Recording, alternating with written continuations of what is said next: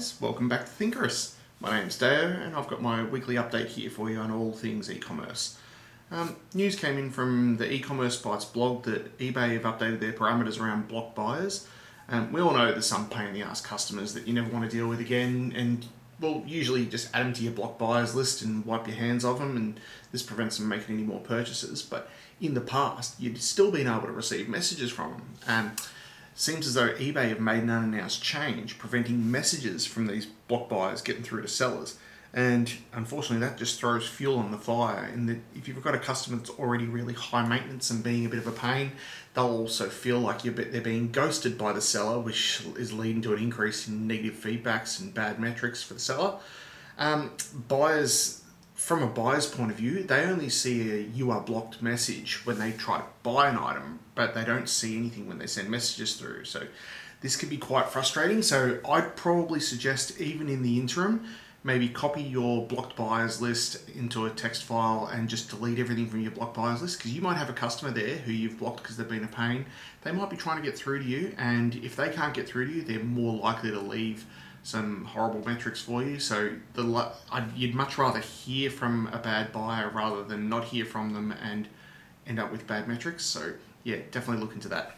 Um, another new bit of news: eBay have a new listing page and they're trialing bigger images on their uh, product pages. And we all know the picture tells a thousand words, and eBay are definitely taking it to heart and prioritizing the image-heavy listings. My good friend Tim Davies from Zealous made a good post about this update, which I'll link in the show notes, and we're both on the same page. We really like it.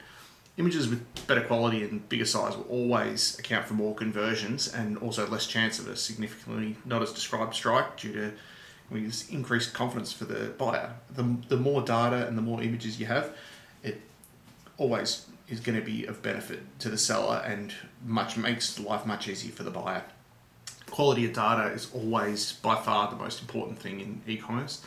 I'm, I'm a firm believer that in e-com you really need to cover all bases.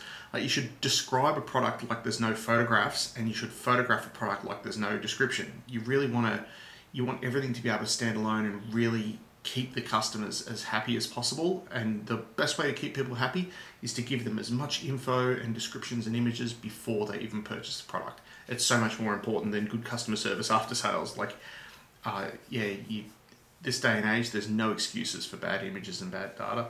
So yeah, with the new larger image size, I like it. Um, I don't know when the new large image listing format comes into play, and I don't know what the minimum image requirements are. I know at the moment it's 500 pixels by 500 pixels, which is tiny, and that's kind of useless. I'm sure eBay's minimum requirements for the larger one will probably be about 1200 by 1200, but only time will tell. As soon as I get any updates, I'll definitely let you guys know. Speaking of data and listing quality, another part of ecom that's really booming is video. Um, anyone I've ever done any work with can attest to this. I place a lot of emphasis on embedding videos into listings as it's always, without fail, shown to increase conversion rates. You can have the exact same listing that's got images and description. You embed a video, your conversion rate goes up. It's just it's been proven time and time again. Um, video is such a critical aspect of e-commerce and with the rise in TikTok and other avenues for selling, it's definitely not going to back off in importance. Uh, I found a fantastic article on the Big Commerce website. I was browsing the Big Commerce website for info. I found a good article that ha- actually has some really good examples of video getting used in e-commerce, as well as some decent tips and strategies and that and whatnot. Uh, links are in the show notes, and I definitely suggest checking it out if you're even halfway serious about selling in e-com. Yep. So if you know anyone that might benefit from anything in this podcast, just feel free to share it with them, either on Apple Podcasts or Spotify or YouTube, however you want to get to them is fine by me. Uh, any suggestions, requests, or complaints, just go across to thinkerous.com and let me know through the contact page. That's all for this week, and thanks to some of the emails rolling in already. I've got some more ammunition for my next podcast. So, yeah, stay tuned for that one, and thanks so much for listening to Thinkerous. Cheers.